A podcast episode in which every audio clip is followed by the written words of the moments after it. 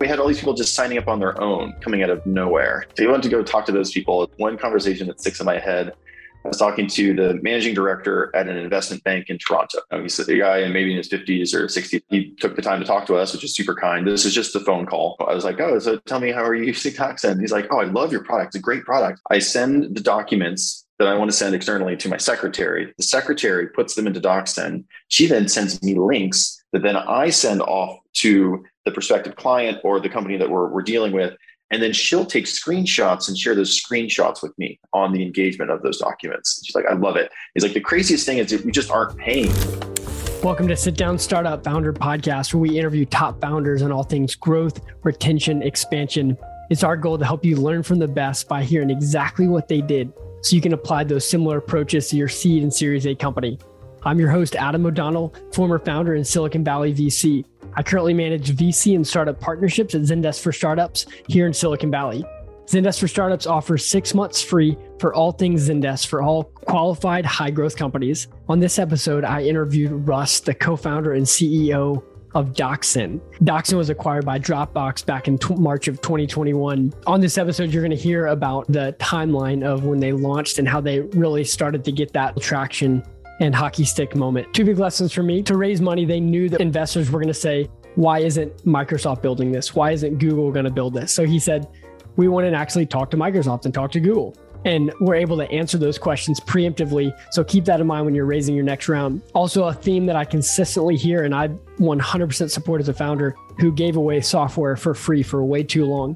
Start charging as early as possible in your MVP you don't want to get bad signals from customers who aren't actually serious about the problem you're solving. And nothing says that they're serious about the price that they're willing to pay. So don't be afraid to do it. It might make some people leave, but you want them to leave anyways because they're giving you bad information on how to improve your product. It's a great episode. Finally, I want to mention our top partner, Brex. I'm sure you've all heard of them but they help the fastest growing companies spin smarter and scale faster. They're really financial software and services designed for high growth companies. Check them out. Thank you so much for joining the show. Really excited to hear more about the early days at DocSend and some of the growth inflection points. But just to kind of start off, for anyone who doesn't know, and I'm sure that there's maybe 1% of listeners who don't know, what, what does DocSend do? And was it the initial product that you first started the company with? And is that the same thing it is doing now? Yeah, great question. At its core, DocSend is just easy way to send documents to other people. Some people focus a lot on the per page analytics that we have, which is certainly a nice feature. A lot of people like have in their mind the brand promise around control of these documents that you're sending, whether it's in fundraising or in sales or investor relations or all sorts of things. Basically, the, the question we had first was like, why are people still sending attachments? There's so many ways not send an attachment. and then our thesis was, well, attachments are bad for a lot of reasons. They clog up your inbox, you, they're, they're gone, you know, they're compatibility issues. You might not have Keynote, you know, on your computer. We said, okay, well, we need to add enough value to the sender to make it worth their while. And then we need to make it easy enough that they're going to make that transition. And then we can change behavior and get people to not send attachments. And so that was kind of the kind of academic thought process at the very beginning of it. And we just followed that thread. And actually, DocSend today is very similar to the, the seed deck that we had 2013 uh, in terms of what it ended up as. There, there's some embellishments on that end of being bigger, uh, but yeah, the, the core of it is, is still the same. That is special, as you said. Could you tell us just how big you are now? Our growth rate is accelerating. I don't think I can give specific numbers, but I think when Dropbox bought us last year, they bought us for 165 million. I think they kind of publicly stated that we were at about like 15 million in ARR but we've just been growing like crazy since then. And it's awesome because a lot of it's word of mouth still. It's just a great product. It spreads itself. And then our website is designed so that you can come in, figure out who do you look like under the personas that are in there, see how the persona uses DocSend. Our help center is set up answer all your questions, sign up for a free pro- trial. We only talk to 5% of our net new ARR every month. Everyone else kind of figures it out on their own. So we have like learning paths when you onboard by vertical, by, by use case for all the messaging. So we just try to make it really, really easy to figure out what is DocSend and how it can add value to you. Oh, that's interesting. The onboarding by vertical, I might want to d- double tap into that because I I know that that's going to make a huge difference when you're thinking what they're ultimately trying to do and not yeah. necessarily about early adopters are great. They will figure it out. They will use the products, and then But it's like for every like one early adopter, there are like 10 people who are like, no, no, no, you got to like spell this out for me in like detail. Why on earth should I bother to like use this thing? And what is this going to do for me in the need to, I have this need that I have at this point in time. And so for those people, we try to really make it explicit. This is how you use it. It's not rocket science. Like this is the value it adds. And then we also try to get in people's heads at that point in time, like, hey, here are all the other things that you could use DocSend for, because it is pretty flexible. We have a whole data room product. We have a whole e-signature product. There's a one-click NDA feature set that's really useful to people. So it's, it's very flexible. We try not to assume that people will just figure it out on their own, and some do, but for everyone else, we try to make it pretty explicit. Let's just go back to maybe year one, year two. You've just launched the product. What's one of the most impactful growth strategies or tactics that you use to really get to that next level? I think, like a lot of founders, I feel like if I did it again, I could do it in half the time. But uh, as you said, you know, starting two SaaS companies yourself, you, you learn a lot on the journey. So when we started DocSend, I like to say that you can often prove a bad idea is a bad idea if given a, uh, some amount of time. But if, if it's a good idea, you just kind of fail to prove it's a bad idea. So before we started DocSend, we spent three, four months just researching different ideas, trying to prove out, hey, why hasn't someone built this before? Is there an obvious reason that this shouldn't exist? And so I went and talked like Google and Microsoft and Box, Dropbox, and you know, I knew that in fundraising, one of the pushbacks would be like, well, why wouldn't Google build this? so we went and talked to Google. And the answer was just like, well, everyone says they might, but they're just not going to now. So, you know, I think we've got a window of opportunity. We built out a prototype. The first users we had were the fundraising users. Give we didn't have a marketing site. We would just give people a login to DocSend and they would just use it for fundraising.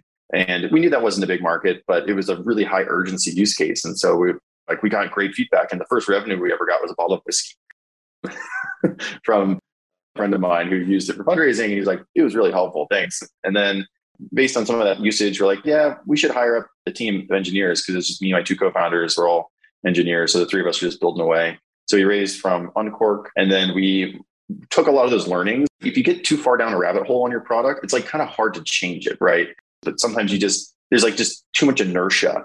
Your code base is there. It's hard to make changes. And so the first thing we were like, let's just learn and then scrap it. And we mostly did. And then we launched it at TechCrunch Disrupt in 2014 out in New York City to, you know, fanfare. And it was funny. We didn't even make it past the first round at TechCrunch Disrupt. I remember one of the judges was like, so what you're saying is like, this is the 40 features that Google Drive should build. And I was like, kind of. I guess so. Sure, you can say that. we launched it and then we can go from there. But that, I mean, that was the, the first part of it, like getting it out the door. And when we launched it, Disrupt, we didn't even have a method to pay us. It's just a free product. We just wanted to get out there in the world and just see what happened to it. That's interesting. And what were the next couple months like after TechCrunch Disrupt? Did it just blow up or was it kind of just stagnant? No, I mean, it's one of those things It's like hope isn't a strategy. I mean, we, we had, we built the product, but there was no go to market plan behind it. We weren't even charging at that point in time. It didn't take off exponentially like some consumery thing, which is kind of what we were hoping for. But it, it did take off linearly. People kept signing up for it and people did like the product. So the next decision point we had, we raised a Series A then 2015 from August uh, Capital uh, for like 8 million. This is like forever ago in startup years. That, that was considered at the time a reasonable Series A. And we started charging just 10 bucks a month just to see if people would do that. All this, like, every, you know, everyone's like, oh, this is terrible. I can't believe you're charging me for it. And in retrospect, we definitely should have put in payment at launch. I feel pretty strongly about that. Like, you need to monetize if you're adding value. I sold a couple like 50K deals, you know, to like sales teams. So we pivoted to go up market and sell into sales enablement.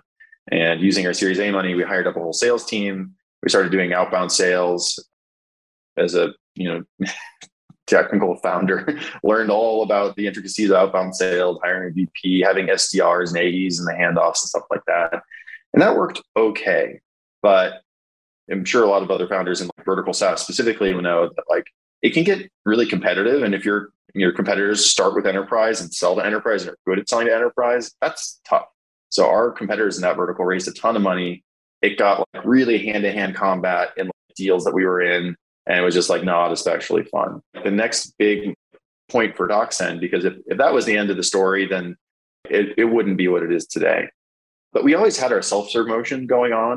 In parallel with this like outbound enterprise motion. And what we did is I went back and interviewed a ton of the people who had the highest usage of DocSend.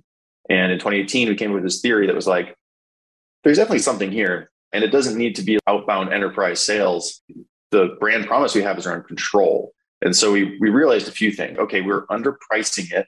We're kind of misrepresenting what the value is because we just at the time said sales enablement on our website. And we still do sales enablement. A lot of our customers use us for that. And it's great but it was much more around like control and we were building for the end user. And so we came up with a theory around like hey i think this is a pretty much a horizontal technology we built. It's pretty it's utility it's useful in a lot of situations and we're to have to market it vertically. And so we relaunched our website. Our whole company was just like is this a pivot? I was like it's not really a pivot because we changed plans pricing and packaging. We did not change the product. And we had a lot of people who would try to get into the enterprise plan and they're like, but they only need like three seats or something. And so we're like, you know what? Let's just get rid of like the idea that like, hey, talk to sales. Like we're just going to stop trying to get people to talk to sales because a lot of them are smaller deployments, like land and expand type of thing. So we put everything into self-serve products and we increased pricing a lot. And what we found is that we just weren't charging enough actually. So the advanced plan that DocSend has is like our far biggest like source of growth, new revenue growth. And we called it the finance plan at first, but it turns out only about a third of people are using it in financial capacity. So we renamed it to the advanced plan, and it has all the nifty bells and whistles around an allow list or a disallow list or a one click NDA or dynamic watermarking. And these are features that exist in a lot of other products. Nothing we're doing is rocket science. It's really just the packaging of it and making it super easy to use to get in there and just send a link to a document. And if you want to get more complicated, you can build your whole data room on DocSend. Like you can have like multiple different data rooms. You can link them together. You can have permissions by link on subsections of it. You can say this is gated, this is downloadable, this needs an NDA first. It gets really complicated, but if you get into the product first, you can still just send and track a link super easily. In 2018, that's kind of what we figured out, and we called it Project Couch Change. and we thought we could make another 50,000 in net new ARR off it, and like we're tens of millions. that, that so. is interesting. I want to just go back one step when you talked about you were kind of at that point you had just invested in a huge sales team and you were realizing that this enterprise motion wasn't going to be what you thought it was going to be. So you're like, okay, let me take a step back. Where are we getting our highest usage? And let's go talk to those customers. Can you zoom mm-hmm. into those conversations to help us understand if you're a founder in that similar situation? How did you determine the customers that were considered high usage? Like, what was the high that you were looking at? And then what were those conversations like? Were they over Zoom? Were they in person? I will say on like the enterprise sales thing, like we calculated our cost of sale to be like 19, a little over $19,000 to get a new customer in. And that was fine and if that's the only business we had, we could have made that work. But at the, at the same time, we had all these people just signing up on their own, coming out of nowhere. we, went to go talk to those people. One conversation that sticks in my head I was talking to the managing director at an investment bank in Toronto. He's a guy in maybe in his 50s or 60s or something. Uh, he took the time to talk to us, which is super kind. This is just a phone call. I was like, oh, so tell me, how are you using DocSend? He's like, oh, I love your product. It's a great product. I send the documents that I want to send externally to my secretary. The secretary puts them into DocSend. She then sends me links that then I send off to the prospective client or the company that we're, we're dealing with. And then she'll take screenshots and share those screenshots with me on the engagement of those documents. She's like, I love it. He's like, the craziest thing is we just aren't paying you.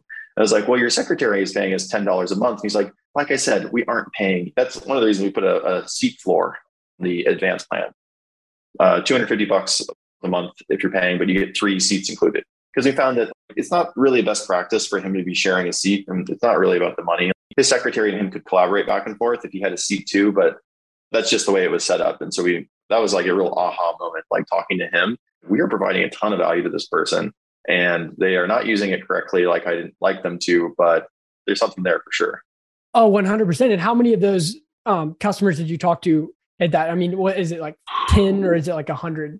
Well, I mean, like I think any you know founder or CEO at a small company, I think we were only a few million ARR or something. So there's like a default dead versus default alive, and we were still burning money at that point. So burning money, you're kind of default dead uh, unless really like reduce costs. I talked to well over a hundred of our customers, uh, or just people paying us. They were super illuminating. We record them. I, take notes on them and like try to find like what's the thread between them because uh, I'm like there, there's something going on over here.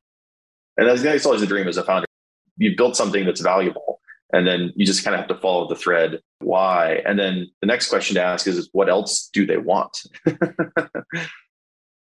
I love that. As a founder, I think I over interviewed. I got to like 600 interviews with one of the startups, and it was just you get in this like analysis paralysis mindset. So mm-hmm. I, 100 is super respectful. That takes a lot of time from what I know, but it sounds like it, there's a couple ones that really highlighted. That's when you made the decision to to move down market almost, but yet increase the pricing. And you said that was when the inflection point happened. How soon after that big product change did it start to happen? The end of 2018, we, we got to accidentally profitable it, the the results were pretty quick actually from it because it, it's like hey how do you increase your revenue hey just jack up pricing and in some instances that can backfire right people are like no i'll just go to your competitor and then you just you know and so but in our case conversion actually went up which is nuts we weren't charging enough for it so people trusted it more if they paid more for it which is kind of a nutty concept we also had this accidental brilliant thing we did. So we, we had this, you know, we had a personal plan, a team plan. It was $10 and then $30 a month if you paid annually. And then there was an enterprise call us, and that's what we were pushing everyone towards. And so we were just like, let's just make all the enterprise features self-serve. Let's kill the team plan. There's not really any differentiation there. We don't know what to do with the personal plan. We'll just leave it alone. The internet should have a send and track a PDF function that just seems reasonable. And so the average price point they were able to sell the enterprise at was $45 a user month in the sales use case. But we had discovered, right, this like this investment banker and this financially oriented use case. And it looked kind of wonky to have it be like 10 and then 45. Like that's just kind of a jump. And so we put another plan there, uh, which we called the finance plan that was $150 uh, if you paid annually uh, for three seats, because that look, this looks kind of like well weighted 10, 45, 150. It looks nice. But there's literally nothing different in the finance plan. We just put it there to make pricing look balanced. And what was so crazy is that people started buying the finance plan. This is for me. I kind of know what it does. I'm not going to worry about it. I'm going to buy that plan. Then we had to go back and interview those people, being like, what exactly did you think you were buying? and then we realized that only about a third of the people buying that plan were in finance. And so we made a decision to change the name to the advanced plan. Pretty much everything we've been adding has been to the advanced plan. There's some infrastructure stuff that applies to all the plans, but certainly like new features the data room stuff, the one click NDA stuff, the e signature stuff we make advanced, available in, in the uh, the uh, middle plan as well, the standard plan. Evolution, it felt in retrospect like we had stumbled through a couple good decisions. Um, but the nice thing about like that type of growth when it's organic is that it, it just pays dividends over time and it's it's still going. Oh, that's so cool, man. Project Couch Change. Mm-hmm. Good. Well, thank you so much for your time. I know we're we're at the end, so I just want to say another awesome episode. Great. Thanks, Adam. That's a wrap. Thanks for listening. Make sure to subscribe on Apple, Spotify, and Google. If you want to learn more about Zendesk for Startups and our free offer, please check out our website at zendesk.com slash startups.